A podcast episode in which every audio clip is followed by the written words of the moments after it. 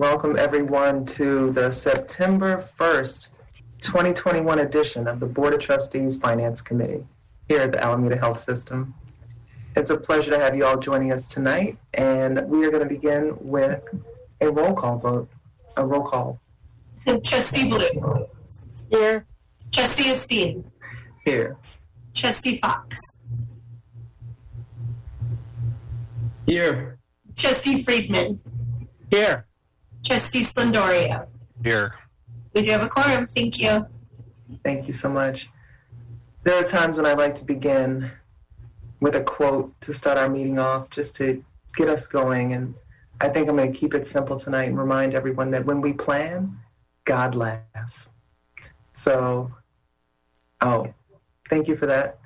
I do want to ask if there's any public comment, because now is the time for us to air public comment that is not related to agenda items. So if anyone has public comment, please let us know by either putting it in the chat, raising your hand, or emailing our board clerk. Ronna, do we have any public comment?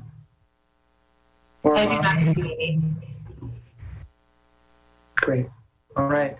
And with that, we will begin our agenda and approve the minutes from our July seventh, twenty twenty meeting, twenty twenty-one rather, because in August we had a quiet month with no meetings. Do I hear I move approval. Is there a second? Second. All right, Ronna, now we can have that roll call vote. Trustee Blue.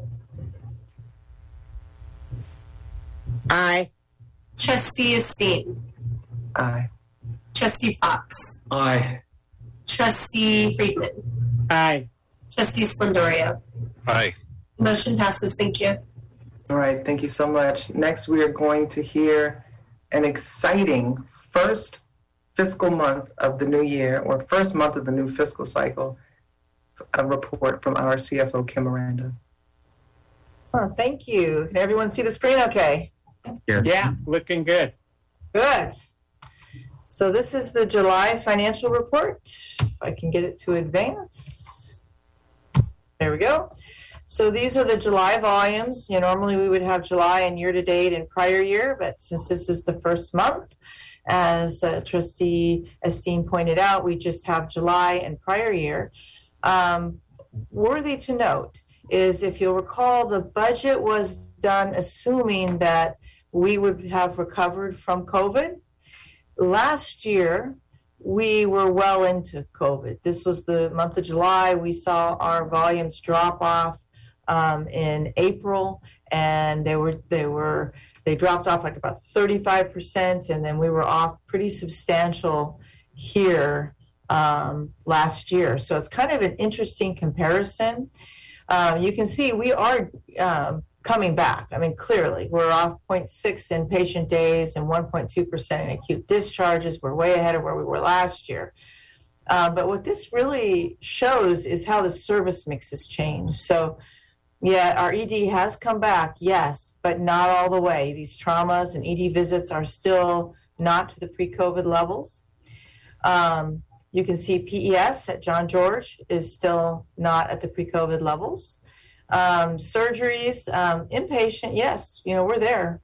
Um, but outpatient, the elective stuff, we're still down twenty-six percent, but look at where we were. We were off forty-six point five. Um, if you look at that uh, last July period. Um, in the skilled nursing, um, our discharges, our, I'm sorry, our daily census at two sixty-two point three is um, quite a bit off from budget. And if you look, even last um, year, we were ahead um, at two sixty-four. Here, we, it's not a service mix issue or anything. It really relates to the fact that we've got COVID isolation rooms and some complex patients. And then, as you all might recall, in uh, Park Bridge, we're down four beds um, because of roof repairs. Uh, we've got two down in Alameda for seismic work. And good news at South Shore is the roof repair is complete, but the census still hasn't quite picked up yet, but I would expect it will by next month. And then down here in clinic visits, um, we're ahead uh, for the month. But we do have one thousand two hundred twenty-eight vaccine visits in here, so that really does pump these up a bit. Um, also interesting to note is last year in telehealth, look at, look at we had um, twelve thousand five hundred thirty-six uh, visits, and we're at six thousand one hundred sixteen, so we're definitely bringing people back inside. Over here, if you look at the overall metrics, we're off about um, zero point two in adjusted patient days, really quite close to budget, which again, there is this service mix I talked about, but pretty close overall. And then on adjusted discharges, it's about zero point nine over, which is a which is, is good. That means that we're, uh, from an adjusted discharges standpoint, um, hitting where we thought we would be, having recovered from COVID overall at the big picture. So here's our financials for the month. Um, we had a net income, which is good, one point two million. That's better than we have seen, you know, in the COVID year, but not to where we built our budget at a three point nine. So that's a negative two point eight um, variance. And EBITDA, again, earnings before interest, depreciation, and amortization, that's um, basically our cash flow. We had expected to bring in just under two million dollars, and we are missing that by two point nine. So the why. Um, so here's the revenue slide. Um, on the charges, we are down two point one. Um, I do want to call out on the gross patient service revenue, the fact that we did do a C D M increase. It was five percent. That equated to four point three because there are certain types of C D Ms we don't increase as as, uh, as a price increase. Those are pharmacy and um, markup on uh, supply items because we have a it's based on cost and the lab. So the effective rate is the four point three, but it does tend to dilute your collection ratio because your collection ratio is your net revenue divided by your charges. So if you inflate the charges and you don't expect to get, you know, all of those dollars in payments from payers, you're going to dilute the um, collection ratio. So you're seeing a little bit of that there. Um, I do believe that we'll get one point four million from the flow um, from our contracts that do do pay us as a percent of charge, and we have built that in the budget. Um, In regard to our other revenue here, there's a positive number, five eighty-one. That's being driven off retail pharmacy. Retail pharmacy has been doing very well for the last six months or so. There was a um, a delay in the three forty B legislation, and there is a, um, additional volumes, and you're going to see the expense side of this on the next slide. Any questions on revenue? Yeah, one question uh, on the budget. Kim, was the uh, C D M increase built into the budget?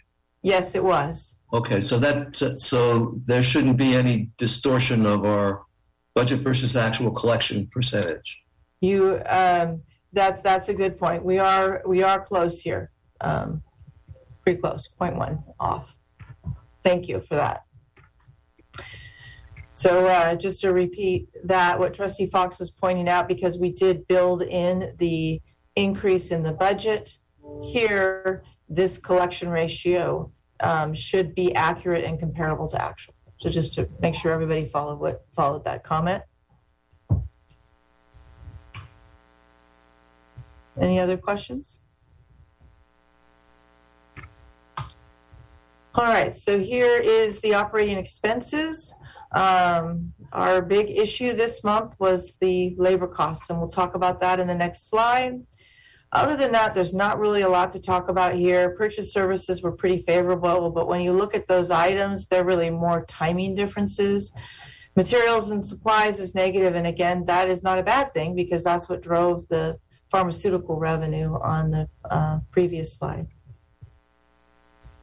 So here's the story for the month, and this is uh, this is all it, it is all labor costs, and it's in registry.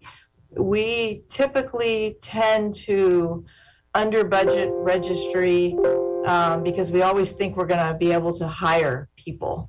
And so that's a, a phenomenon that is that is not, you know, unique to Alameda Health System. So we usually look at these in total. So um, we're twenty-five F T E over budget, um, and that, that is definitely part of our variance. Um, a significant part of that is in E V S. We've got it called up here, and that's been corrected. So we don't expect that to be a continuing issue. There are other areas that are over, and I know that our overtime hasn't, it's improved from our run rate, but it is not where we budgeted because we had the, we have our performance improvement initiatives uh, that we won't be reporting on tonight, month one, but our plan was to report every other month starting next month. So we'll get into detail to, of all of those performance improvement initiatives. And then there's two things that I did not list here. One of them is the fact that we gave raises to um, unrepresented unrepresented staff in July.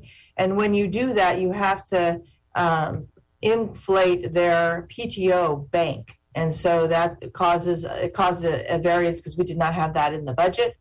And then there is another uh, mathematical error in our budget model where we did not pick up the full value of the increase in pay period one. So we're still struggling, working through um, how that happened. Um, but obviously that's not a huge part of the variance because I've explained the rest of it up here. Physicians were also off um, a million dollars. Uh, and those are in uh, the areas of emergency medicine. Uh, you, you all did see that the volumes are picking back up there, but we're still not to pre-COVID levels. Uh, anesthesia, and again, our surgeries, especially inpatient, had picked up. And then we're seeing some variances here in pulmonology and O B G Y N, and, and we're diving down a little deeper into this, and we'll be able to report more back in another month. Um, the employee benefits is over zero point nine. And what's interesting about this is it seems to be uh, more of a timing difference, because in the budget we looked, we went back a few years, and I think what's happening is uh, very few of our employees during the, the height of the shelter in place um, had any physician visits. And I think what's happening is they're now catching up, and we're seeing a, a, a blip in the current month, and I think it might smooth out over the year. We'll see. I also want to point out here on the compensation ratio, this number uh, is incorrect. We uh, missed, uh, as you guys, uh, as you all know, this is all very manual process. We, you know, we pull these, all of our financials into Excel and, and develop these, and somehow this formula Uh, did not, it got copied over or something. It, the number should be seventy-three point two, and that's because our labor costs are high and our revenue was slightly down. Any questions on this?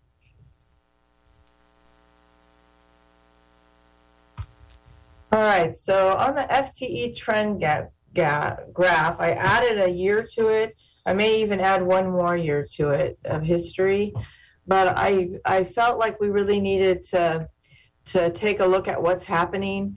The paid F T E is the blue line. Um, you can see the blue line crossed the red line during the COVID leave of absence period in between uh, April and December of F Y twenty. This was that twelve-week leave that uh, A H S gave employees. It ended on January first. There is a new uh, Senate Bill ninety-five uh, sick leave requirement, but the total we've paid out is zero point eight, so it does, it's not even showing up in our lines here. Um, previous to the, the COVID leave, we have had this vacancy. We had always budgeted more F T E than we had, but concerning for me is since we're not all the way back pre-COVID, our, sta- our F- the The blue line has increased, but you have to remember that we did capitalize eighty-four F T E for the Sapphire project. So I think I will add another um, year to this. It'll be kind of uh, tight, but I think you can we can fit this in so you can see the trend of it, um, because we really want to watch um, our progress on you know um, uh, improving our the overall effectiveness of our um, staffing. This is I, about- I've got a question on that. Yep. Kim, thanks.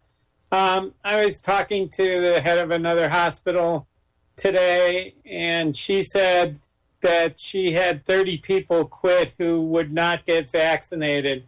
Have we had any problems along those lines? If I may, um, this is James, and what, we have not actually experienced actual um, resignations yet, but we've had staff who have intimated that that was their intent.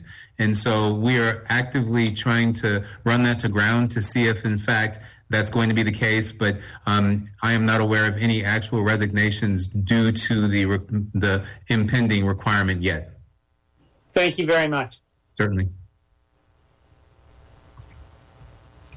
So this is the balance sheet. Uh, just a couple things I want to point out here. Uh, first, our uh, days in A R dropped. So we were at fifty-nine point six to fifty-six point nine, and I, I have a slide on the on the on the days here in just a minute. We'll talk about that, uh, and then I want to talk about the net position here. Um, I think uh, worthy to note is we actually had an improvement from F Y twenty to F Y twenty-one, and what many of you may recall is that as of May, we had a loss of thirty-four point one, so you would have expected this to go the other way. So I wanted to call it out uh, since it's you know it's it's you know, it's it's a it's a good improvement, um, and it relates to F Y twenty G P P supplemental program, and that is because the um, government decided to increase the pool of money available and also reduce the threshold to help folks through the COVID crisis. So it does relate to a prior year, but we can't, we're not able to open last year's financials and book it. So we're going to need to book it in um, uh, fiscal year twenty-one. So it's in my preliminary year-end financials that we'll be presenting to you next month. Uh, in addition to that, not as big of a number is E P P. Um, we had a pickup of about ten million. That was really um, more of a, we were getting more cash than our accrual, and we didn't true it up until um, June. So it was just a, a, a in our account reconciliation, it wasn't a material amount until until we went through it in June and trued it up. So, but those are that is why this is going a direction that you that's a great direction. It's great news, but it might not be what you would have all expected based on the May financial statements. And then moving um, to June here, you can see we've deteriorated a little bit, which has to do with um, uh, I'm sorry, improved a little bit because we have uh, net income this month, which is great to see because we've been going the other way for quite some time. And then finally, on the net negative balance, um, starting here at the end of the year, we had predicted twenty million. We had twenty million in the budget presentation in the beginning of June. We were very close there. We pretty much nailed it. Um, you might say, well, you just told me about the G P P money, and I'll say yes. Um, but it um, the it's actually about a six million improvement.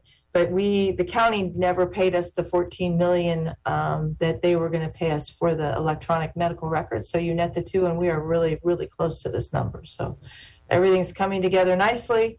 And then we did go up this month, despite the fact that our, our miss on EBITDA wasn't that substantial. And the reason for that is the F Y twelve old waiver um, was settled, and the I G T did not turn around in the month of July. We got a paper check from the state that came in August.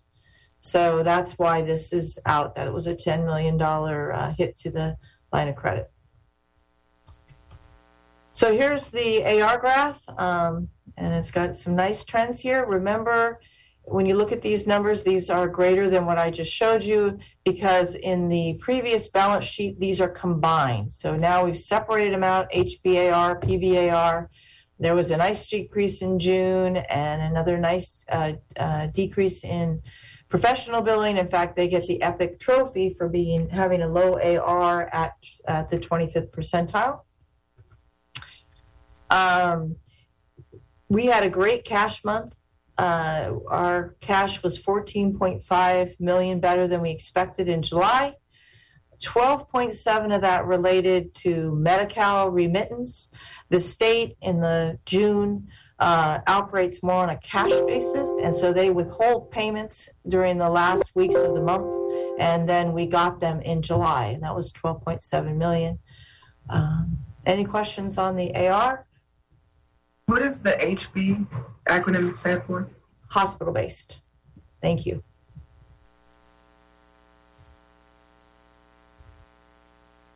All right. So the P B is physician-based, right? Yes, we call it professional billing. Session. Professional billing and hospital billing is what that stands for. And maybe we'll we'll type that out next time. Yeah, in Epic, they're set up completely separate, and we have different directors over each each um, each uh, population of claims. We've got Terry Manifesto on too, if anybody has any questions. Oh. Okay, um, so here's the cash collections. Um, so we finished out the year. And even, you know, we did have that Medi-Cal decrease, although we've we've probably had it in every year. It seems like it was more substantial in twenty-one, however. Um, so we collected six hundred million dollars. Um, and if you look at twenty and nineteen, this was five hundred seventy-three and five hundred sixty-two. So we'd have done better in both years, despite that we had COVID the entire year and lower volumes. So... You know, we're doing better, but as I've, you know, as I say every time, we still have opportunity. You know, we are using Epic, we are stabilized in Epic, but we still find things every day where we can improve.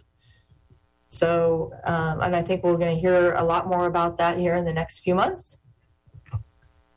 I do want to say that I added the behavioral health collections uh, into this, not settlements, but just revenue that was collected um, because we plan to start posting revenue to Epic this year. So I wanted to have the full year in here. So we restated these two, and we've um, we will uh, um, hopefully within the ne- next maybe three or four months start posting all of the payments the county gives us on accounts to Epic, so that we can even we can report any um, discrepancies on accounts. Uh, look at denials, look at underpayments, look at any, uh, look at all of the other things we look at for any of our other book of business. Any questions there? Well done on collections. That really is quite impressive. Yes, and I'm going to um, take my hat off to Terry Manifesto and her team. She's done a phenomenal job. You know, I I, I know I say this probably very often, but I, I think it's it's worthy. You know, we started out as below the bottom performer. I mean, we were didn't even make the Epic scale when we went live. And uh, we, you know, we took us months to get claims out the door, and then they all came flying back with denials, and then Terry started. And everything turned around. So my hat's off to Terry. So here is the line of credit or the N N B forecast. Um, I have updated the forecast now to reflect our F Y twenty-two budget cash flows. So this has, last year we had losses built in here um, until the very end at G P P, but all of the um, historical is had losses. Now we have a EBITDA, a two point three EBITDA margin in the budget, and we also have uh, capital expenditures slightly more than last year. So those have been put in here. The supplementals, we always update to the latest available, just always automatically. So when we do this, you can see that we look like we're going to be right where we need to be at the end of the year with the N N B, which is great news as long as we hit our budget. So we got to hit our budget. The red line is the recoupments, which are on the next slide. There's no way that we could fund those recoupments with current year. Question, Kim?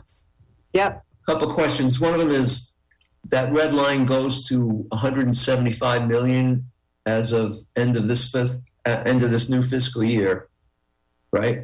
End of twenty-two, next fiscal end of, year? End of twenty-two. Um, the last time we met in July, that red line went up to two hundred fifty million.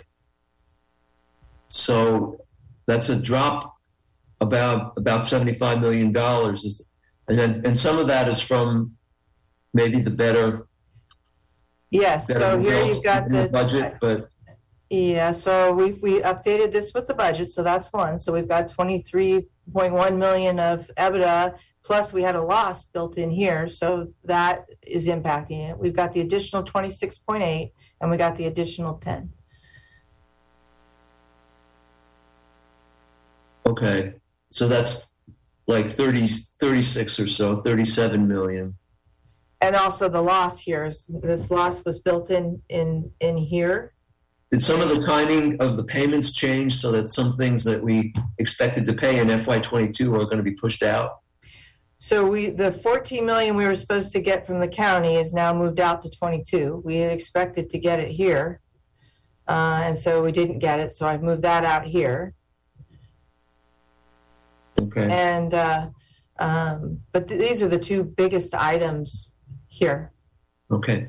Another question, um, uh, in the package, it said that the, the net county receivable, I think, is forty-nine million dollars now, uh, which is uh, on the, in the asset section of the balance sheet. Um, although we don't have a balance sheet for July, and I assume that's because the audit isn't done. Correct. But um, I guess normally in the, on the balance sheet, the net receivable from the county is on the asset side and the N N B is on the liability side. Is that right? Yes. The, the net negative balance is, is the supplemental funds we adjust each time to be either current or long-term. And then the N N B is always long-term. So my question is, since the, since the, uh, N N B is now somewhere around twenty-five million, I think, at the end of July. And the net receivable from the county is forty-nine million. We, can we offset those two? And if you, if you do, the N N B goes away, right? Because they owe us more than we owe them. Well, there's always a lot of different timing differences with I G Ts.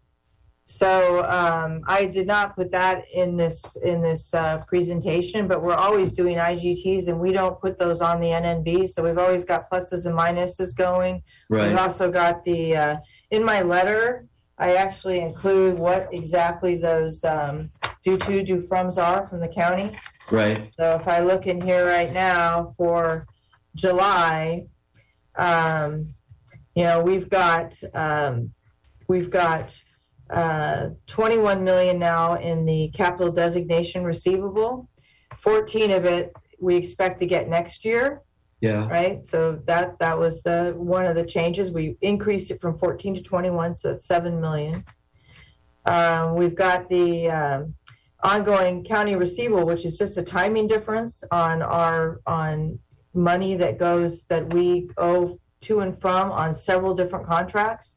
There's um, There's like, um, there's some grants receivable and payable. There's, um, I'm going to list most of them in here. Uh, there's some uh, money that goes back and forth from operations that they support for us. Let's see, it's got the um, H PAC, Measure A. Uh, so there's lots of things going in and out of those accounts. But it, but it appears that at the end of July, they owe us more than we owe them. Yeah, that would... That's a fair statement. And I would argue if we ever get to a point where we exceed the N N B limit, you know, that might be something we want to point out, that if we netted it against the N N B, you know, that would reduce it. Yeah, that's, um, I mean, we can certainly have that conversation with them. Um, I think a lot of it has to do with the timing of all of those other activities that are going in and out of the due to, due from from the county. Right. Um, Over a long period of time, does that due to, due from ever flip so that we have a net owed to the county? Uh, well, the I G Ts are the big things that go in there, and that if we're doing a really large I G Ts, they that can really change the Um, due to, due from, but most of the stuff are ongoing things. You, that's a fair statement. You know, you've got Measure A, you've got, there's uh, like a purchase services agreement. I'm trying to think of it off the top of my head, but there's several items, but they're nor- more normal in the, in the normal course of business. Mm-hmm. Also behavioral health. Sometimes um, if we're uh, at the end of the year, and we do a you know a big um, billing for like to finish out the year, that potentially could be a big uh, receivable on our books to them. Okay, thank you. Um, I will say though that on those I G Ts, if uh, at the end of the year we actually have one that is really large out there, they will force us to put it um, on the N N B, and that I we never I did not find it in writing, but that has been the practice, and that was one of the concerns we had back in um, April, May timeframe when we were thinking that the timing of rate range um, might get delayed to July, and that we'd have these huge I G Ts out there, and that they would hit the N N B and we'd go over.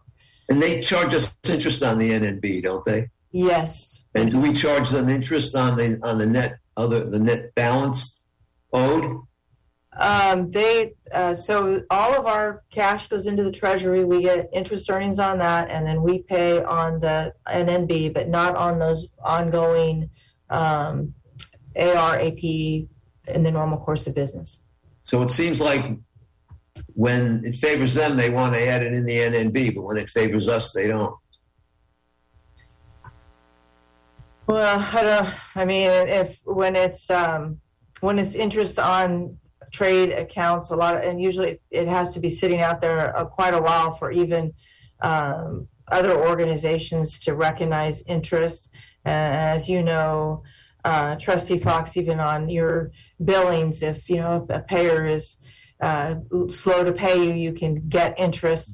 Um, but I think in regard to these, most of them turn around pretty quickly. So I'm not sure about the trade Um, receivables and payables with the county, but uh, they are giving us interest on the money in the Treasury, and they are charging us on the N N B, but it is very low rate. It's a very, very low rate, both sides. Okay. So this is the um, the chart of the material um, transactions. So this was uh, originally something we started doing because the county wanted to see the big numbers that were coming up.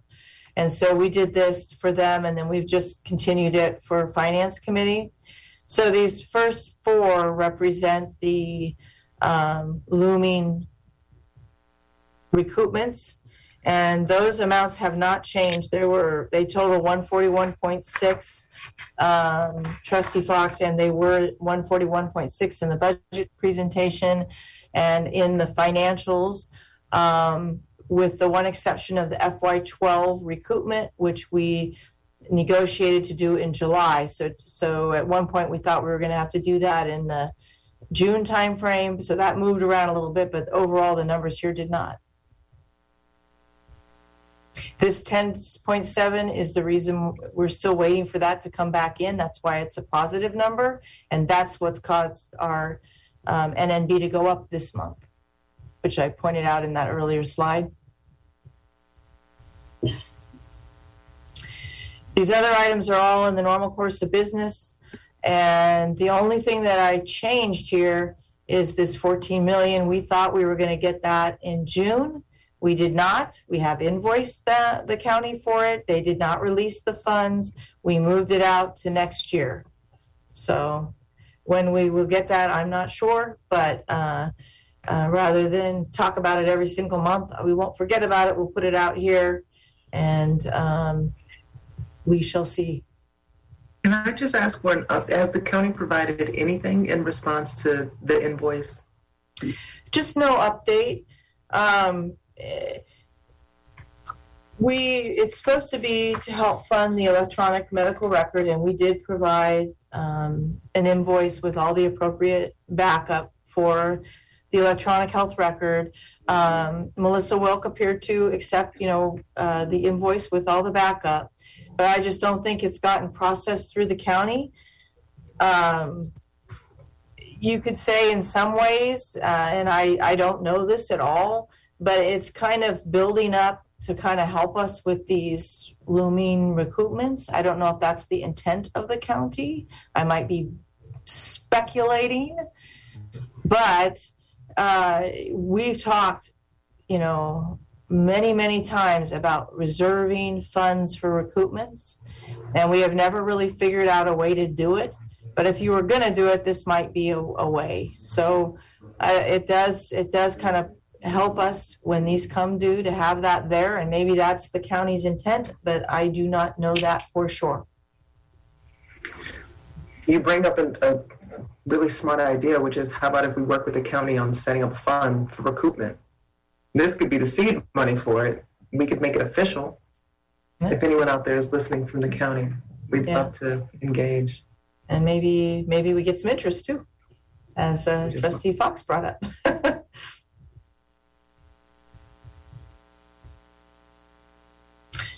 So that is my presentation. Uh, and I, I wanted to just make a couple other comments, and that is that the we are required to upload to the CARES um, portal by September thirtieth. And what the what you what we're submitting is quarterly information that's getting um, accumulated in a way that has been um, determined by the government. It starts out with you um, uh, reporting your expenses first for COVID and then your lost revenue. And there are several ways to look at it, and there's a lot of, there's different approaches you can take. And for us, it's going to be a complicated calculation. And I just want to uh, remind everybody of a couple of things. One, we went live with Epic before COVID, and our collections and net revenue were low. So we're comparing a low period, which is not a good place to be when you're substantiating CARES funding. So we're going to have to work through that. I mentioned the fact that we got two thousand nineteen and two thousand twenty supplemental funds in June. Am I going to be able to back those out because they're not related to this year? I don't know that for sure yet. I do know that the that the information in the F Qs say that you can back out things like prior year Medi-Cal cost report settlements, but it doesn't really get, get too detailed into the supplementals. We're working with C A P H on that. And the other thing that we have going on for us is, um, I'm trying to my train of thought. It's the cash flows, um, oh, uh, behavioral health. So we got settlement funds, um, and when we initial when COVID first started. So how do we treat those? I was uh, I had I was savvy enough to know we needed to figure that out. So I did in the footnotes of our audit last year call those out, so that we should be able to back them out. But I don't know that. So it's in our audit report. It's in the footnotes. So I planned for that. We haven't gotten any uh, any. Um, settlements this year, but I do expect one uh, in the December timeframe from the county. So um, those are big dollars that can have a substantial impact on how that CARES funding is evaluated and whether we can keep it all. Good news is when they first uh, developed the portal and they first gave the uh, approach to how we were to do it, we did it and we were okay. So that's the good news, but now it has been refined many more ways, and then now we've we've gotten this additional funding, so I need to we need to definitely go back and, and take a look at that, um, and we will be doing that. And I did hear that there is the possibility that they'll delay the date that you have to have everything posted. Uh, to me, that would be a good thing because that would allow us to have our audit done, and we'd have better support to substantiate what we include. And it would also allow us to get the FEMA application in because we're still working on our FEMA application. So um, obviously you cannot double dip. That's the big the the big no-no. So that's my update on um, on just uh, my world in general. Yeah, I love that CARES update. I think, as you mentioned, we have to figure out how to work on recoupments. And the last thing we need is another recoupment. And these CARES funds could end up being a surprise. So I'm really glad that you're anticipating all that and making footnotes in advance and things of that nature. That's the beautiful thing of consistent leadership. You can make a plan and stick to it. Thank you. Nice to start the year with a profit. That's true. Well said. Thank you so much for that, Kim. And now we have a special treat. Normally, our C O O report moves to one of the C A Os, but today we get to hear directly from our C O O. So everybody, get ready. I think we're going to have fun. Take it away, Mark.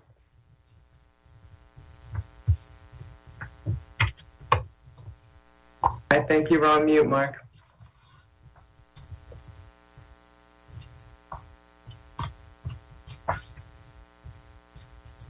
Not yet. Thank you. How about now? Okay.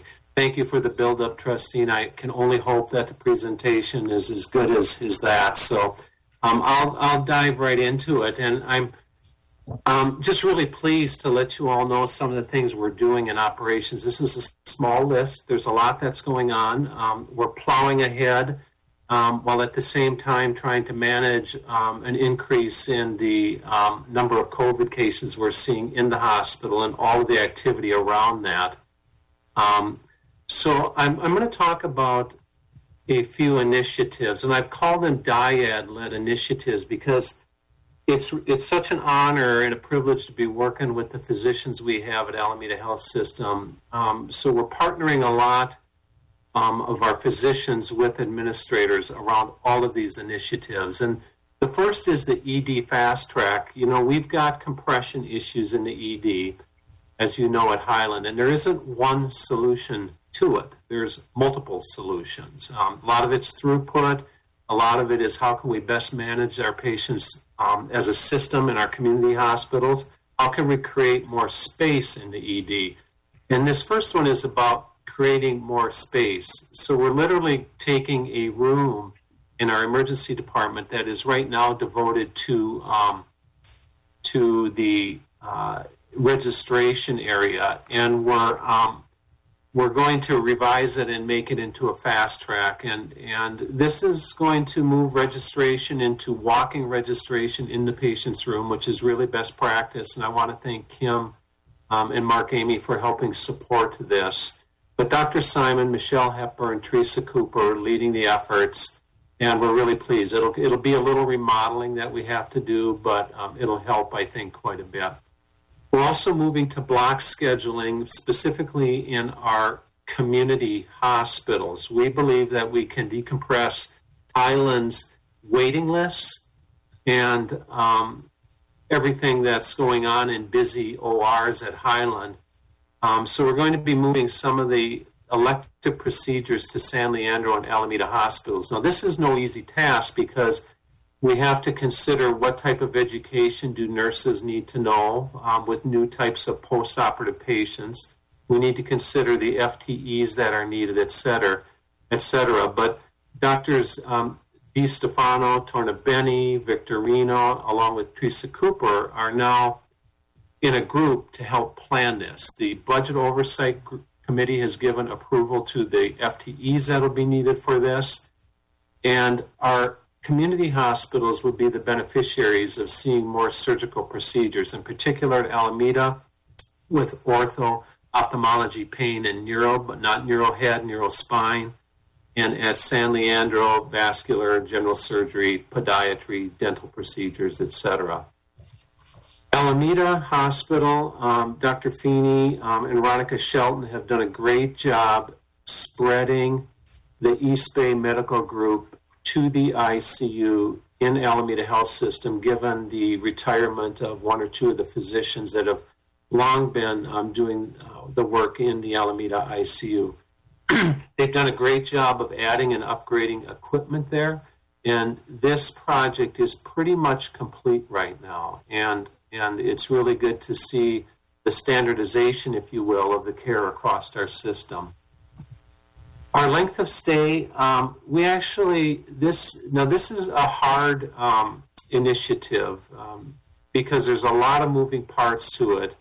Um, at every one of our, our, at one of our hospitals, we have Doctor Besh at Highland, Doctor Youssef at San Leandro, Doctor Castaneda at Alameda, along with our nursing V Ps. We're all meeting every week And we're coming up with strategies to try to decrease this length of stay. Now, we actually were on target for our budget, um, which actually was a reduction of zero point three days from last year. We've got half a day, you know, we need to we need to go down yet, though. And one of the things we're doing is working on planning a pilot on multidisciplinary rounding where the physicians, the nurses, social workers, the case managers go into the patient room and, you know, talk about the discharge plan with the patient. Um, we're decompressing, and we'll be calling a meeting in terms of how we decompress the Highland E D. You have heard at your board meetings the issues of trying to make pa- decisions on where Highland patients that are sitting in our E D go. Do we send them to full units with throughput issues right now at Highland, or do we make use of our community hospitals better? And how do we do that? And how do we help support our centralized off transfer office to be able to do that? We'll be meeting um, to talk about that very soon. Um, in relation to G I services, I'd like to thank um, um, Doctor Bouquet, who brought to my attention that um, we have um, a hospital in the Bay Area that does very complex G I procedures. It's called E U S and E R C P procedures for our patients at Highland. We do not offer this service internally. Um, the place that we refer our patients to, they're losing some physicians, and Doctor Bouquet has helped me get in touch with um, uh, physicians at John Muir. And we're now working on a contract with John Muir to be able to transition these highly complex patients to them for the procedures and then have them return. Now, the good thing about this is that it might offer some longer-term possibilities in terms of them being able to do the procedures at our facility. We're not there yet, but that would be a long-term plan. O B G Y N, um, Doctor Smith, Doctor Duffy are working real closely with us. We're going to now begin doing ultrasounds in the Highland Urgent Care. We're developing level two ultrasounds in our radiology, so our patients do not have to leave Highland to get these procedures. They'll be doing them at Highland. And um, the O B G Y N team is moving their procedures out of the K building up to an O R suite or an O R procedural room that we found um, for them to be able to do the procedures there. Lastly, I want to talk about um, the system leadership team. Every day at noon, we hold a meeting on Zoom, and there's probably, I don't know, one hundred fifty to two hundred operational leaders from the managers on up on the line. We quickly go through what is our overtime been, how are we doing, and this is from the day before. We look at our sitter use, and we look at our productivity. And I can tell you, Kim mentioned overtime. It's been really hard, and it's in July, and it's even harder in August, given what's the illnesses we're having in our staff. We've had to utilize overtime, but guess what? In July, we managed it to a three point five percent, which is really pretty incredible, given what's going on. And our productivity was almost one hundred percent. So I've, I'm hats off to the operational team across our system for really working hard and trying to hit on our performance improvement initiatives, given that July and August, and my guess would be September, are going to be hard months given what's happening um, with labor in our facility. Lastly, I just wanted to bring you up to date on the C A O search. Um, you probably saw my memo Um, a couple months ago that our C A O at John George over mental health services, Patty Espeth, has started. She's doing a great job. We're really glad we have her. Um, she's hitting the ground running and getting a lot of support from the teams at, at um, John George. We've also had six interviews for the Highland C A O and the combined role of Alameda Hospital and San Leandro. Those two people have been selected. I'm withholding their names until they get through all of the screening that our H R department does. Um, and but we, I should be able to announce that in the next week to two weeks. Okay, and their start dates One will be starting in mid-September and the other in um, early to mid-October. So I just wanted the board to get a snapshot of a few of the things that are going on um, in collaboration with our medical staff. Um, we're moving, we're moving the dial, um, even given the circumstances um, of the of the COVID pandemic. So I'm going to pause and just ask for any questions that um, the board or anybody else may have.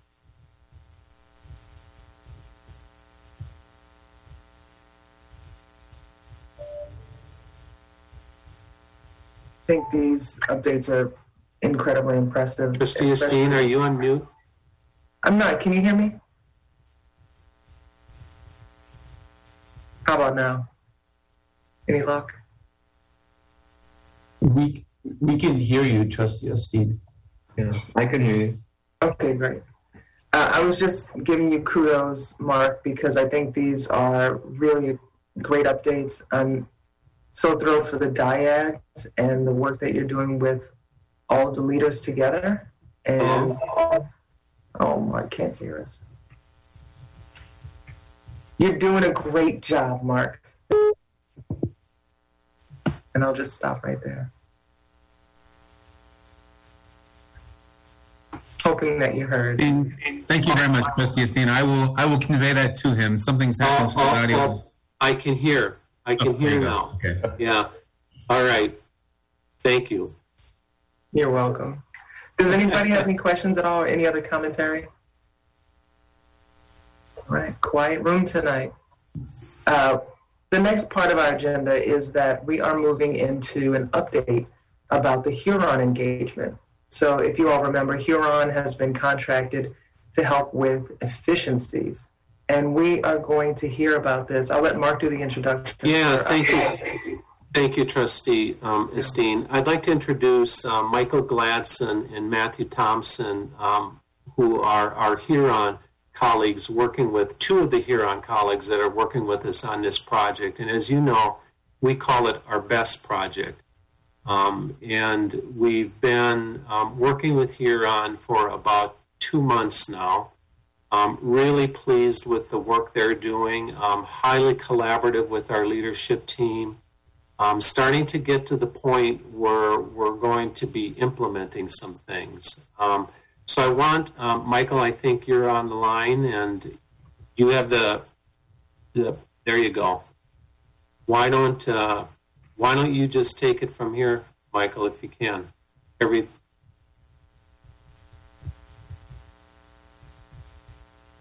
Mike, you're on. Michael, you're on mute. Yep, I had the double mute. Um, thanks, Mark, and good evening, everyone. Thanks for the opportunity to meet with you and share our progress and plans with the BEST project. Um, I'm Mike Gladson. I'm a managing director with Huron. My role on the project is coordinating our effort across all the different initiatives. We'll get a little deep on a couple of the initiatives that are already underway and then just talk a little bit about some of the other ones that are um, coming up. Just um, really quickly, you may have heard this, so I'll go pretty quick. Um, some background about Huron. Go one more. Matthew. So Huron's a national healthcare consulting firm.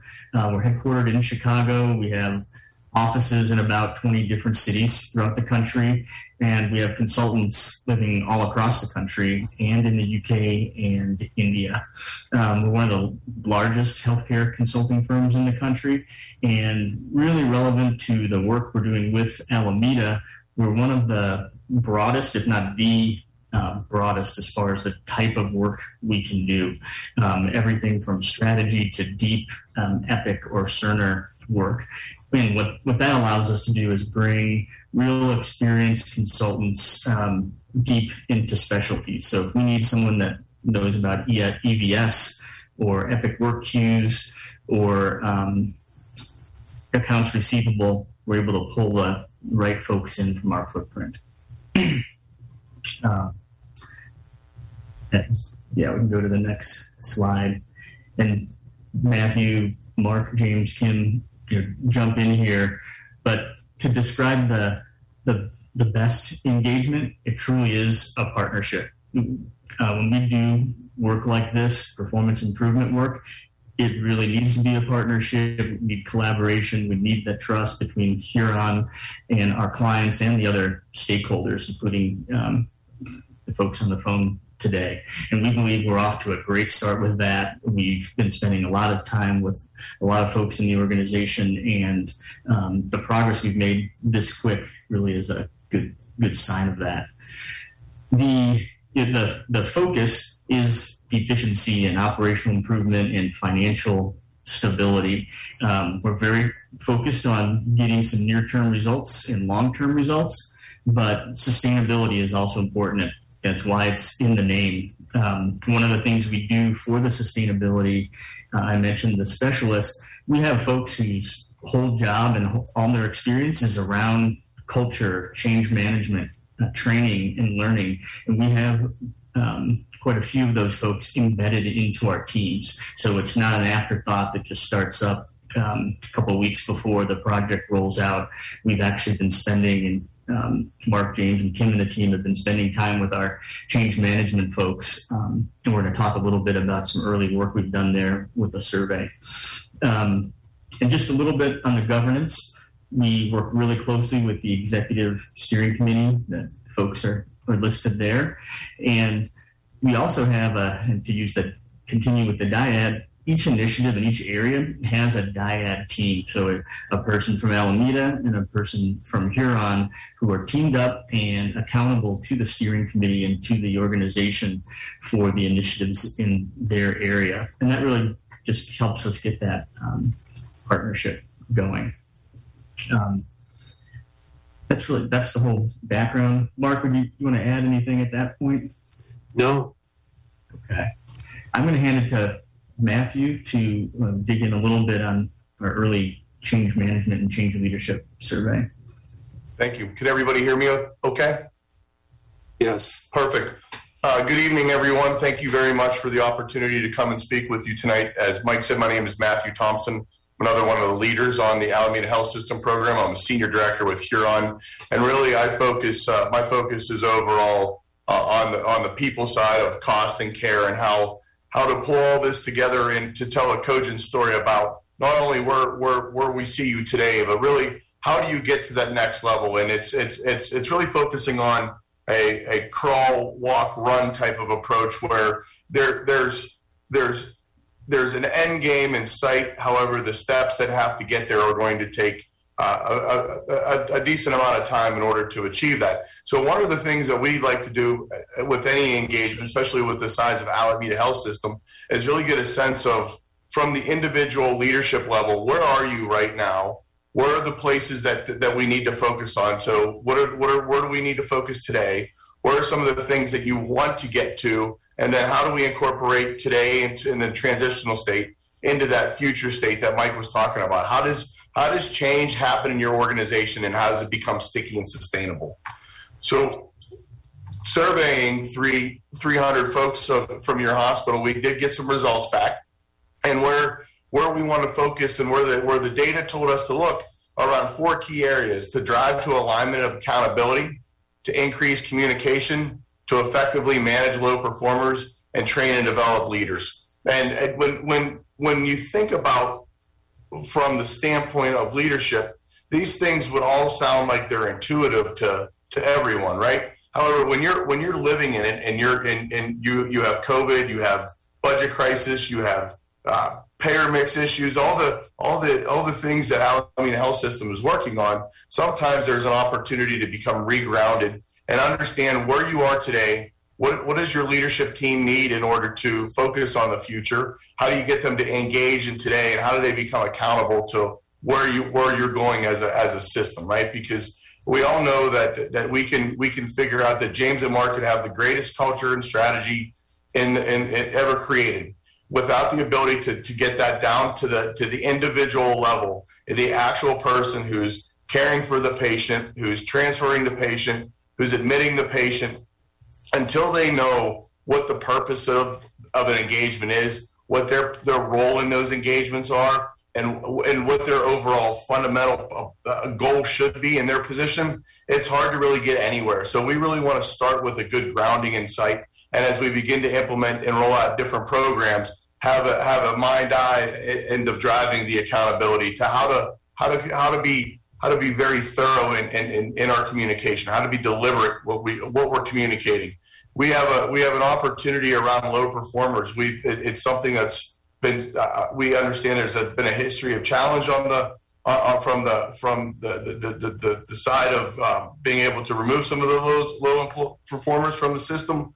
But we have some we, we we know that there's some opportunities around that. I really put infrastructure not to, to get them out of the system, but more or less trying to implement change into the system to put them to better match where they should be, and really train and develop your leaders. When when when we think about health systems, you know, more often than not we see nurses in the largest position of leadership, and that's because they they represent the greatest natural resource within a hospital.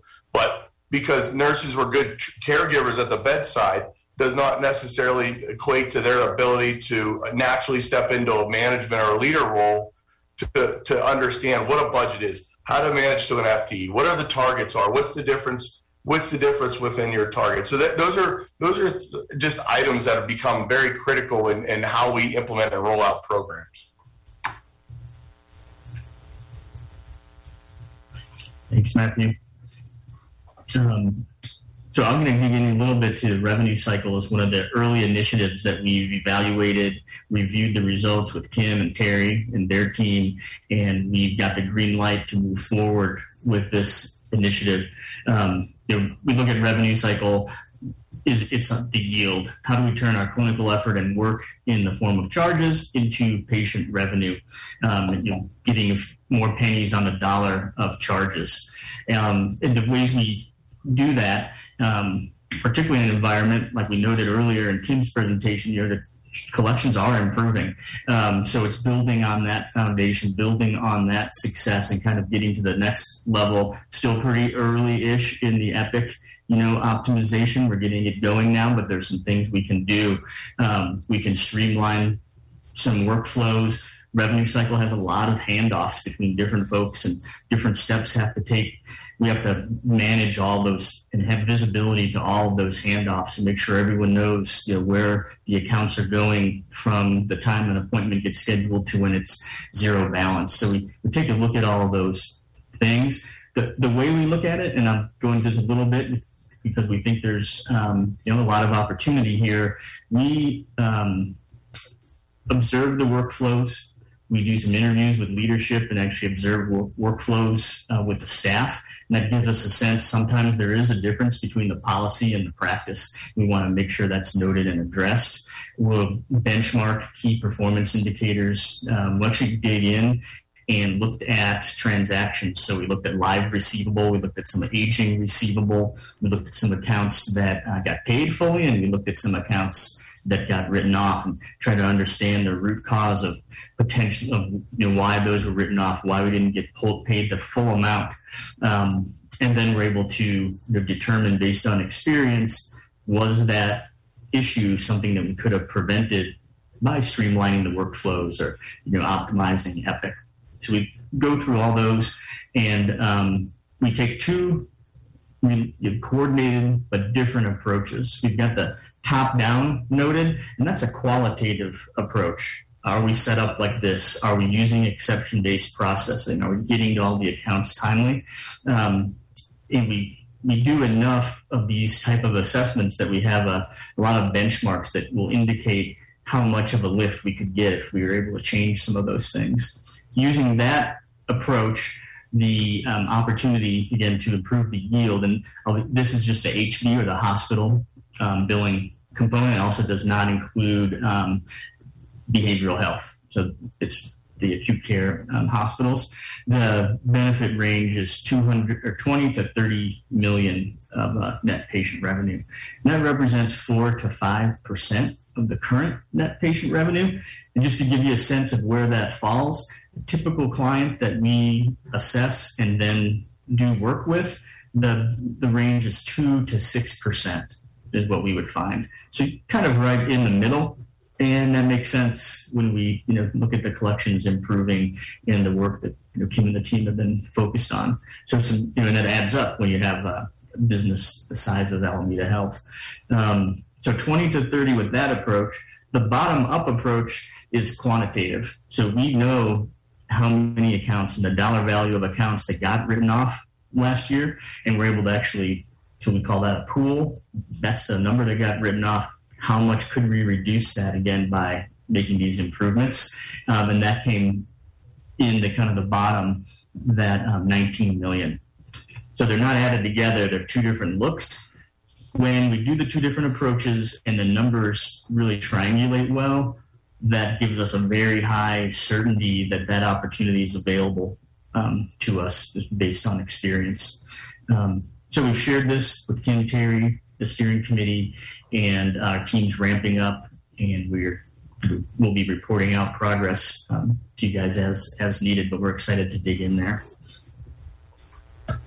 Question on that? Um, I was wondering if you if you if you take a particularly close look on larger accounts. So sometimes sometimes you might have a payer, you know, like a Blue Cross or a, or a United Healthcare, slowing down the payment on large accounts, and and it, it, is is that something that you find useful to take a look at? Yep, certainly the value of the accounts. You know, one of the things we like to see, we'll probably, you know, want to be putting in is a an algorithmic way to point our billing office resources. So the value of the accounts, the timeliness, is it approaching filing? Um, what's does it have a denial on it? All of those things will help us prioritize, but we certainly want to watch those high high value accounts. And um, we one thing you'll see is we like to have a comprehensive A R strategy. So we use a specific strategy for all the segments of the receivable. We can't let any part of the receivable be be untended, but I think to your point, we don't necessarily want to use the same strategy on a fifty thousand dollars account as a twenty-five hundred dollars account. Um, so the short answer is yes, we'll be definitely looking at that. So just to make sure that I'm hearing this correctly, uh, and what I think Trustee Fox is also mentioning is that this is about all accounts, not just like going after patient accounts. This is going after the entire payer mix. Yes, for sure. Um, it's maximizing the third party, the government payers. There's a little bit of the patient, and a lot of that is more around, can we find more proactive linkage and other opportunities? Um, and can we be a little bit more proactive in um, letting folks know if they're out of pocket and helping them work through it? That really helps us get through that, and um, people appreciate that too. You know, um, we've all had the experience, I think, where you get your bill ninety days after, you don't really even remember what happened, and um, it's just harder to collect those. So getting it more timely will help, but it's for all the payer. Thank you. So you had an opportunity to see one end of the spectrum. So what we like to do is really collaboratively bring all aspects of, uh, of operation and OpEx to the attention of the leadership team. So another group of initiatives that has already kicked off are the supply chain initiatives. And really we break those down into purchase services and clinical supplies, working with the physicians and the, the, the, the nursing leaders around uh, different uh, preference items. For example, your joints, your implantable devices, uh, your your trauma trauma hardware within the, the O R is an example. You're in uh, your cath lab and I R, so looking at your defibrillators and your pacemakers that you're implanting. Uh, purchase services is very similar approach, looking at the things that you're paying other people to do, how well are they doing it for you? So we we we see an opportunity in supply chain between about two point eight and almost five million dollars. So we continue to, to as we continue to, as Mike say, pull, said, pull back the onion. We will continue to bring more to the team around the, the initiatives that are that are currently ongoing, and then the ones, if you could see here, that are soon to kick off. So where we stand today from a from an initial schedule is, you saw supply chain. Uh, we have completed the A R T, which was the readiness survey for Alameda Health System. Purchase services and revenue cycle have been identified, and they're they're moving forward. They're working through some some of the methodology arrangements around those work. Uh, there's been some clinical pharmacy that uh, that has moved forward today. Uh, we're still working to identify some areas within the medical group around, not so much around uh, uh, dollars, for example, but really access and ensuring that the, the, there's the appropriate amount of slotting and and the physicians are working to where, where, where you would like to see them working. And to close out on the week of the fifteenth around uh, the overall opportunity as it exists from labor and workforce and the length of stay component, as Mark Rasky was talking about earlier. That, that's what we had. Um, any questions?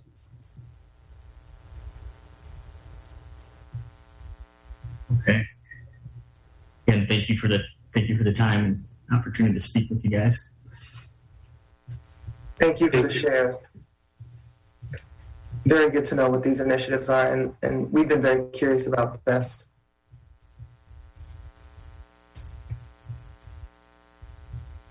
Well, as we look forward to continue to providing you updates, and as as, as things materialize further, uh, we'll, we'll we'll rely on James and Mark to, to move forward here. But thank you very much for allowing us to to partner with you guys as an institution and, and work on some of these initiatives. Thank you. Thanks. Thank you so much. All right. And moving along, assuming that we still have no public comment, we will now uh, get the final fiscal year twenty twenty-two budget from our C F O. All right, let's see if I can grab this back here.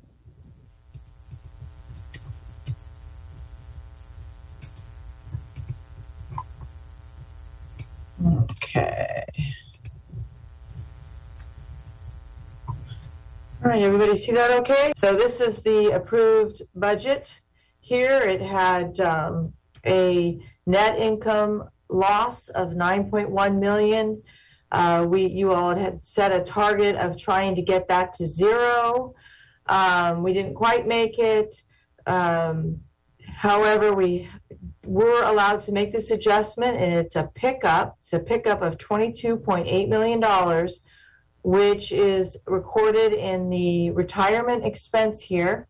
Uh, so it's going down from eight twenty-one to seven ninety-eight, and it's improving our net income to be a positive thirteen point six. But because this uh, actuarial report is projecting future cash flows, it doesn't impact our cash flows in the current year. It is an expense that we must recognize on our books, but we will not actually write a check for that funding. So I have um, adjusted EBITDA for it, and our EBITDA does not change at all. So the my expected cash flows do not change at all. So that is what it looks like, and it's um, um, it it's nice that we're seeing these um, positive investment returns that are getting amortized out over five years, which are reducing the the expense that we're reporting on our books. And I'm glad that we held this open, because this would be a, the level of a variance that would be coming up every single month. Uh, and I it, I don't think that it's worth talking about. I think it's worth just holding it open and booking what the real number is gonna be, or close to it. It won't be exact, close. Any comments or questions?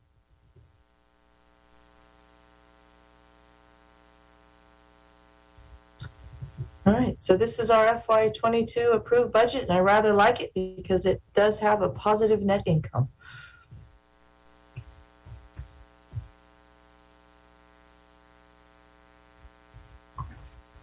It's pretty amazing to have a positive net income at the end of the fiscal cycle. It's a great projection.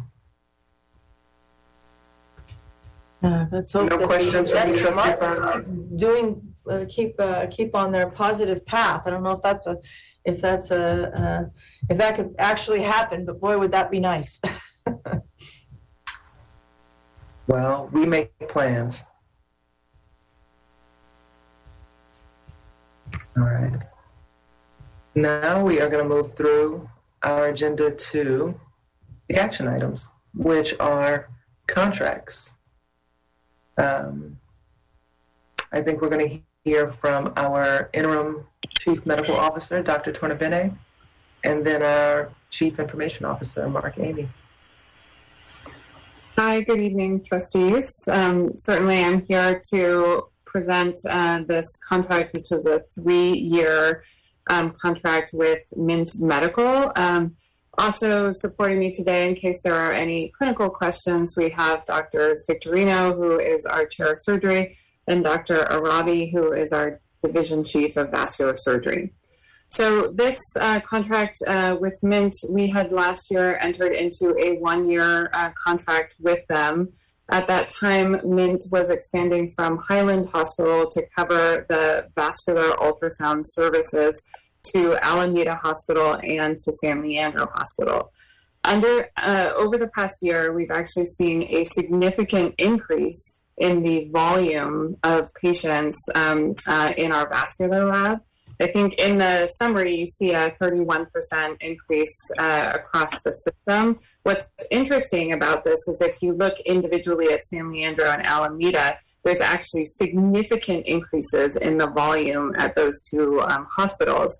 And when I was able to speak to uh, Doctor Arabi about this today, um, he was sharing that that um, a lot of these patients were actually um, would previously uh, have been seen at Highland, and we're actually moving them across the system um, so that the vascular labs are are busy at all three of the hospitals. And indeed, we have vascular lab availability um, seven days a week at all three of our hospitals. So the um, increases that you see year over year are really uh, most primarily driven by volume. So we anticipate significant increases in volume over the next three years. Some of that um, is driven not um, by a, a vascular screening program that is being rolled out, um, so that we're uh, that we're adding uh, studies to screen for uh, aneurysms, peripheral arterial disease, and carotid artery disease. So, um, uh, in increasing this this program, we're reaching more of our patients um, and able to offer that from a population health perspective. So, uh, with that, I'm certainly open to any questions.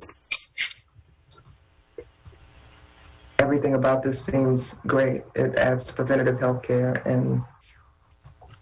Well, I have a question. Go ahead. Um, it, will the, the budget, will the additional budget costs due to volume increases be offset by additional revenues?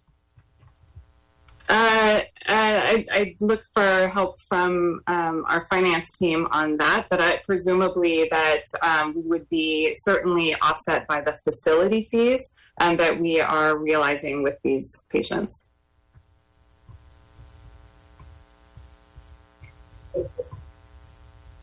That is correct. This is Ira Hawley. Um, we have not done an analysis to actually indicate what the projected increase in facility fees would be, but since this is based on volume and services for which we can bill technical fees, there would be an absolute pickup in that capacity.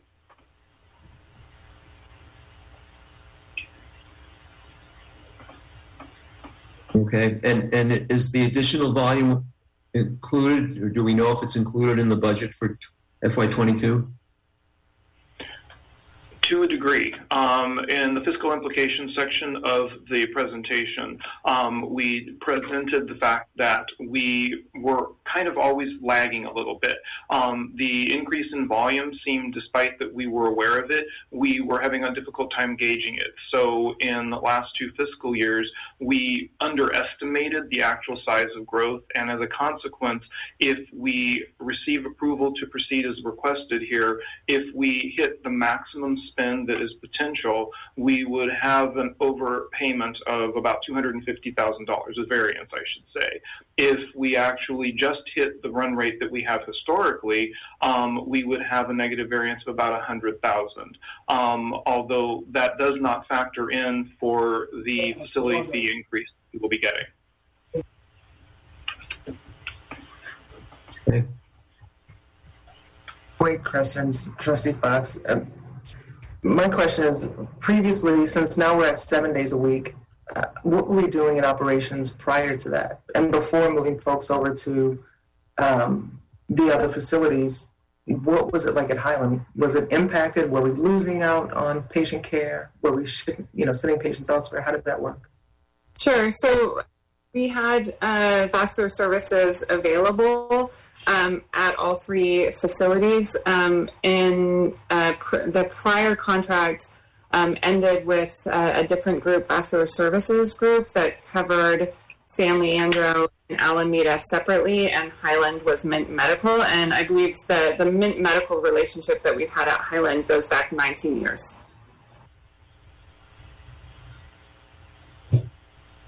Great. Is there any possibility that we might be able to bring enough providers in-house to cover this without needing an outside contract? I think it's something that I would love to engage in as a strategic discussion, certainly as we're embarking on, on that journey. Um, this is certainly a service line um, that, you know, I would be interested in engaging with other leaders um, with about what that might look like. Is it most common for these kinds of vascular uh, scans to be done by contractors rather than a hospital's, you know, employed staff? For that, I might turn to Doctor Arabi. Doctor Arabi, are you able to answer that question? Yeah, I can. Can you guys hear me okay? Sorry for yeah. the mask, everybody. um, so uh, thanks for letting me talk about the lab. Uh, just to answer one of the questions earlier about the available, previous availability, I think uh, one issue was that we've increased vascular surgery providers at Highland, which have historically been been lacking. Um, and so there were a lot of patients who were just, I think, not uh, making their way into the system. So I think uh, that's happened over the last couple of years, and that's driven some of the increase in volume and then the screening program that, that was mentioned. I think in terms of the The question I just heard, um, it can go uh, different ways in terms of employing uh, em- employing the staff, that the technical staff, to do these studies. Um, typically, the physicians who uh, read the studies, like like radiologists, are uh, in-house. The uh, techs who do the studies can either be contracted or be in-house, depending. Uh, for example, Mint Medical does all of the scanning for the Bay Area Kaiser locations. So that's one of the reasons we um, thought that, that they were um, strong, is because they already had a population health approach with all of the Kaisers locally. So Kaiser contracts with Mint, for example. Um, other hospitals will have their own in-house staff. So it, it just depends on okay. what the hospital decides to do.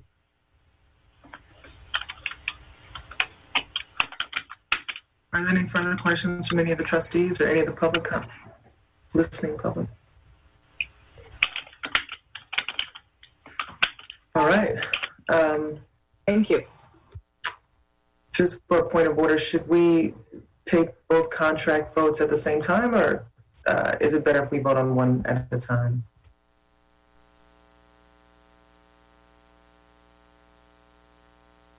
Uh, Trustee Esteen, it's up to you of how you want to um, how you want to approach it. Um, since you know, you know, it sounds like uh, you've heard everything you need to hear about this. I, you can move ahead and, and get take a motion now to approve this contract if you'd like.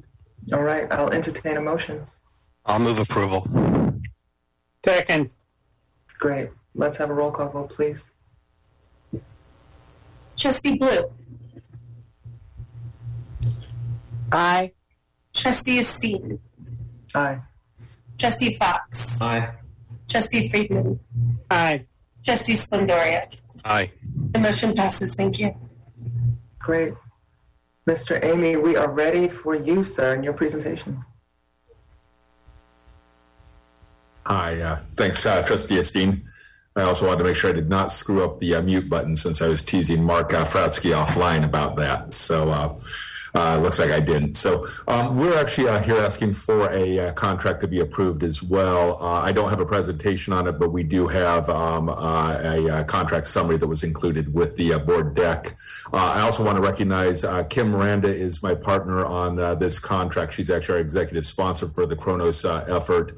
Uh, Ann Metzger was not able to join us, but she uh, is one of our V Ps that works for Kim and is the operational executive on this. Uh, she actually had to evacuate during the uh, due to the fires uh, out, so she was unable, but uh, sends her regards. And then Kevin Shorten's actually on the call, and some of you may not have met him yet, but Kevin is the uh, vice president over applications for I S, is uh, about eighteen months into the job for us, and uh, has actually handled a lot of the negotiations on the contract. So he's here for uh, backup if I uh, if I uh, misspeak on any of the contract. And then we, of course, have Iran, who's been uh, instrumental on this. Uh, in short, I'm, I'm not going to go through all of the details of the Kronos contract. You have that in, in your book. Uh, in short, we've been using Kronos for quite a few years on an older version of the Kronos product.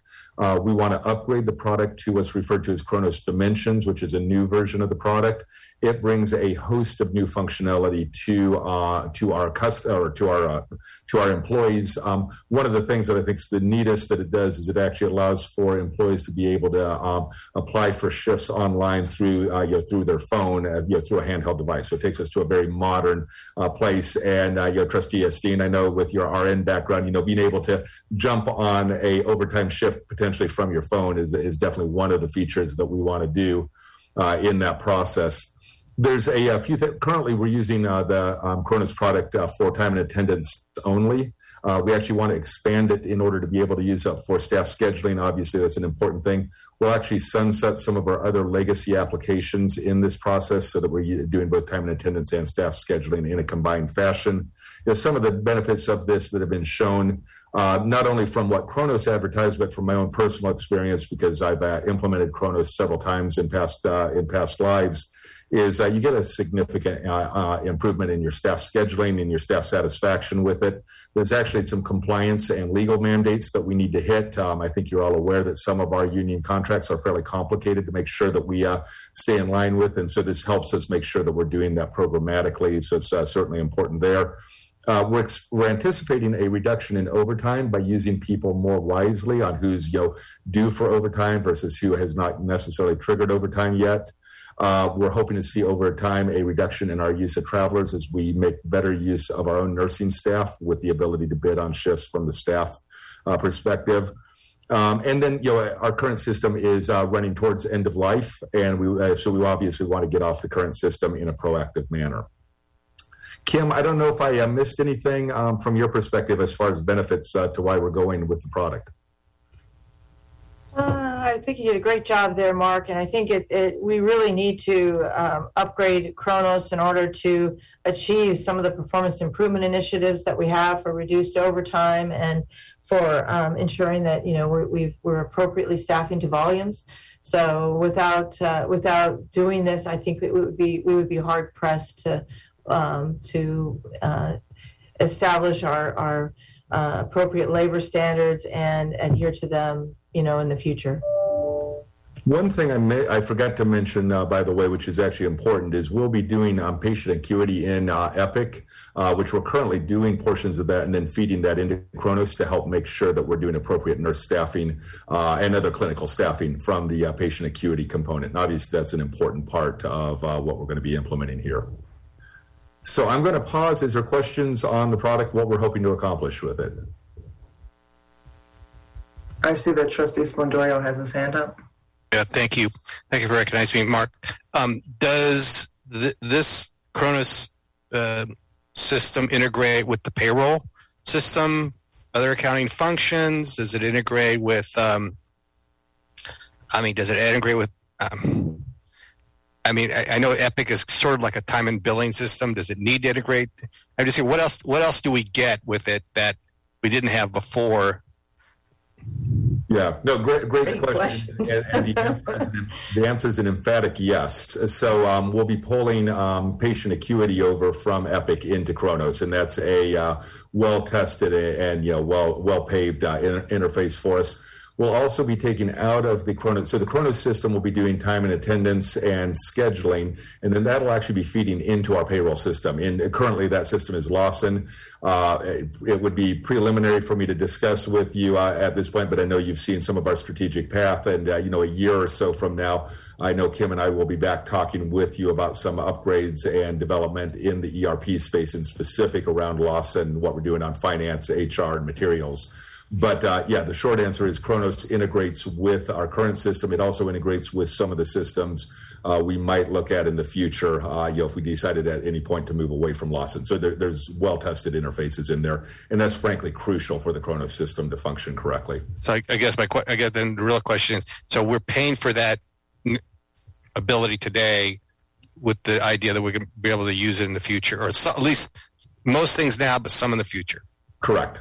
Correct. Great. Thanks. Yes, I, I'm going to add to that because I, that was just uh, that was the perfect question, because you know we've had a lot of discussions internally as well. So we, so to to do this, we need to really get everybody on there. So we need registry. We need any staff that is um, that is currently filling in for a regular employee that's in our position control, which then ties to H R, which then allows you to do things like security, and it allows you to do access by, you know, based on titles, and you know all of that is all great stuff, but you know, this is like the first step on a journey that will really improve the way that A H S operates, the, the how we get information. It will um, simplify a lot of the administration, but it is all in the setup. So, you know, that was a very astute question, and and something uh, very near and dear to my heart as the team works through how we do this and how we time it and how we phase it. Well, let me hear it. Thank you very much, Kim. Um, so let me step in it and really look and make make myself embarrassed. So how about, um, I mean, obviously this is for folks or employees that are on site. Do we have employees that be, would be use a Kronos system that can and are and are authorized to work remotely? Yeah, so that's actually a, another reason we want to implement the system, is that you know, you're aware that we're working uh, actively on a remote work policy. And one of the pieces of that is actually many of those people will be salaried employees, but we'll certainly have some hourly uh, employees as well. So the current, you know, when you think about Kronos today, if you use the system, you oftentimes will think of those uh, time clocks that are on every nursing floor, and you know, nurses and other clinicians that are punching in and out of those. The um, new system will actually allow us to do that, do basically virtual time clocks, uh, where people will be able to register the time in in and out uh, on their phones, uh, for example. And obviously, we'll have to have guardrails around that, and I won't bore you with all of the details ar- around that, but uh, the intent would absolutely be able to uh, support a remote workforce. Great, thanks. Trustee Blue has her hand up. Yeah, this may not be the appropriate place to ask, but you mentioned that you're moving the current patient assessment tool over. Is there any um, discussions happening within the nursing staff to change the assessment tool or upgrade it? Because from my experience working with hospitals, that is something they do not upgrade enough. So another good, it's like you're reading our questions here, Trustee Blue. So yes, we're working very closely. Um, so uh, Teresa Cooper um, is, uh, we're, we're, we're tightly partnered with her and uh, actually our other nursing leadership on uh, that particular piece of it. We're actually just in anticipation of the Kronos project. We're uh, kicking off the validation components around the um, acuity um, components for patients. And as I, and I know with your background, you're aware of this, but you know, it all comes down really to the documentation in the system triggers a lot of that acuity. And so there's going to be a combination, I think, of Kevin and his team doing some work around you know, enhancements to the system. And then, you know, frankly, a lot of it's going to be in training with our nurses on making sure that we're, we have good documentation in the system, which will actually have a twofold uh, outcome. One of them is, is it'll drive the acuity component, which is important for us for staffing, but it'll also actually help drive um, accurate reimbursement for us. And so if we're inadvertently leaving money on the table because we're not documenting where we should be, this will help uh, catch some of that. So there's really Really, uh, you know, a double benefit for us on it. Thank you. One thing I do want to mention, just in the interest of full transparency, um, and it was really triggered off uh, uh, Trustee Splendora, your uh, question on this. We have this as a fully integrated solution with what you're looking at here, with one exception. We're still working through the uh, kinks, uh, and uh, Kim and I and our physician leadership are actively engaged on this, but we're still working through the uh, details around physician scheduling in the system and how that would work. So the dollar figure that you see here does not include that. We would obviously, if we, we're, we're finalizing negotiations on this contract, we're actually hoping to drive the contract down just a tiny bit, um, but I don't want to promise anything right now on that. Um, if we can get that piece in, we will. Otherwise, we'll be coming back, obviously, to add that particular piece in, because we do see this as a unified solution uh, for every uh, for all pieces on this. And the one piece that is not in there today, which is not currently in our Kronos system either, is the uh, physician scheduling. But I know both Kim and I, as, as well as, frankly, the rest of our leadership team, feel strongly in trying to have centralized uh, uh, sources of truth with what, pardon me, with what we're doing on that area. Um, Go ahead, Trustee Fox. Um, just a, a question, Mark. When, if this is approved, when would you expect that we would be ready to go up on this new system? And would we go up hospital by hospital, or everybody go up at the same time? Kevin, I know you and Ann have been working on the timeline on this, and we're we're still finalizing a little bit of it, but you want to kind of respond on what we're looking at uh, on the broad timeline there? Sure, great. Uh, thanks, Mark. Yeah, so... Um, if if everything goes according to plan, we would be looking to launch uh, the project uh, around this November, early December this year, and then we're projecting a kind of ten to twelve month timeline. So uh, we'd be looking at fall of next year, uh, but we will discover a lot as we get into the detailed planning and then scoping out um, as it relates to your question regarding how we roll out. Um, The, the new platform, you know, will it be enterprise-wide, or or will we take uh, hospital by hospital? Okay, thank you. You're welcome. And Trustee Fox, I, I will tell you, I'm predisposed to doing it similar to what we did with Epic, which was a big bang approach, but we haven't finalized that. So again, I don't want to make any uh, false uh, commitments until we have, uh, you know, we, until we have our entire team uh, do that. The biggest thing we're also doing right now with some of our pre-planning around things like doing the um, uh, doing the um, uh, the, um, uh, the patient acuity and other things like that is we're trying to look at if there's places we could fast track this project, because we do know that the sooner we get this project in place, the sooner we start seeing, you know, some of the benefits from uh, from the project. So we're actively looking to see if we can shorten those timelines at all. But those are what we're looking at right now in the project. I'm curious, Mark, since you mentioned that docs aren't on this. Is this the the way, like this new integration with Kronos and people being able to pick up extra shifts, how does that relate to using staffing agencies and per diem nurses? Um, because, you know, sometimes that's a thing. There used to be a nursing office with one person on the phone calling nurses in around the clock. So how does that work? Yeah, so... You know, if you, it's actually pretty neat, because I, I saw a demo of it um, uh, because I, I was thinking exactly the same thing from a number of years ago, but uh, the last couple of implementations, you can actually set the system up, uh, uh, Trustee Esteen, so that it actually will trigger out automatic notifications. And so, um, and again, a, a lot of this depends on the, how we decide to customize the system or configure the system for ourselves. And usually you start with some fairly basic functionality, but the advanced functionality actually allows a, a nurse manager that needs to call in additional nurses based on acuity to actually send out triggers, and um, nurses that might have registered that they're interested in over time would get those notifications that uh, would actually proactively pop up. So you start to do a lot of that component of it. Other things that are kind of neat in the system, again, with your R N degree, um, uh, your background there, is you can actually see who else potentially is taking a shift if you if there's certain people you like working with. And, you know, we're all that way. We like to work with certain people that we know and so on like that. So you can actually see who else is taking certain shifts in the system. So it starts to drive some of those community things. So we won't go live with those day one, obviously, but those are the things that we'll be bringing into this into the process as we uh, enhance the system.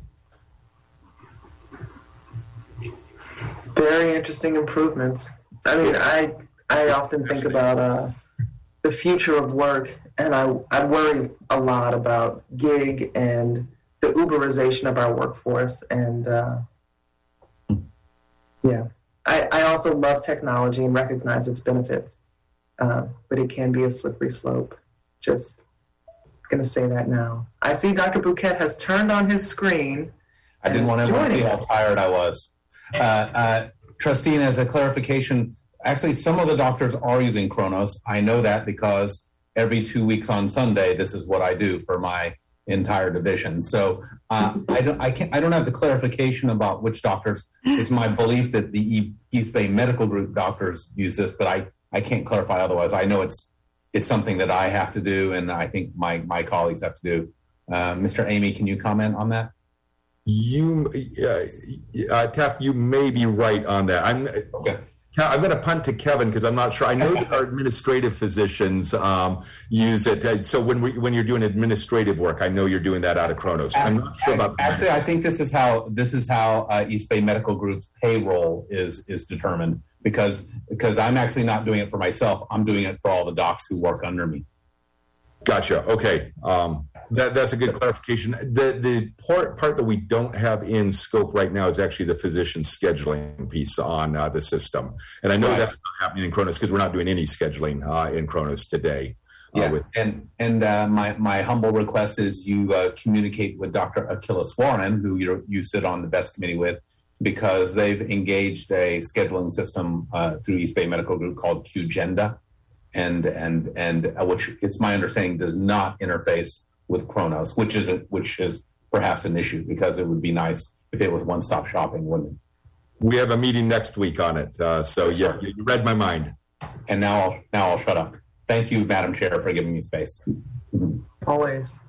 Thank you for tuning in. Uh, if we don't have any questions, oh, I see Trustee Friedman. Yeah, I move approval. There we are. Thank you. Do we have a second? Second.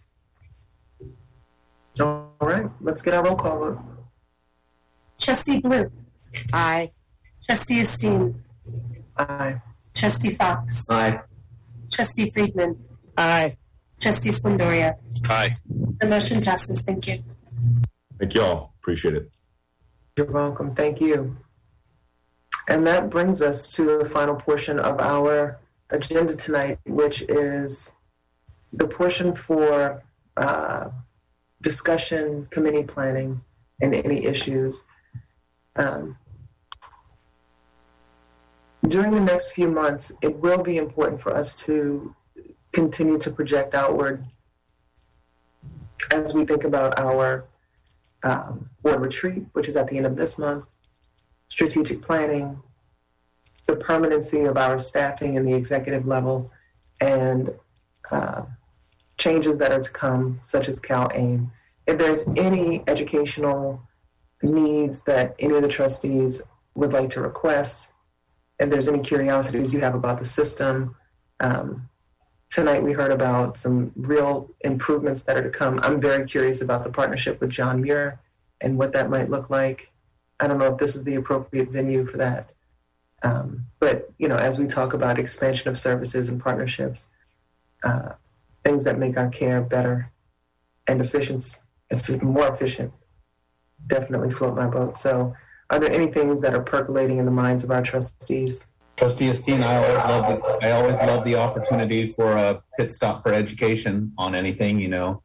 You know, reading income statements, balance sheets, summaries of cash flows are not easy things uh, for everyone below Kim Miranda. you know, and so, Trustee Fox.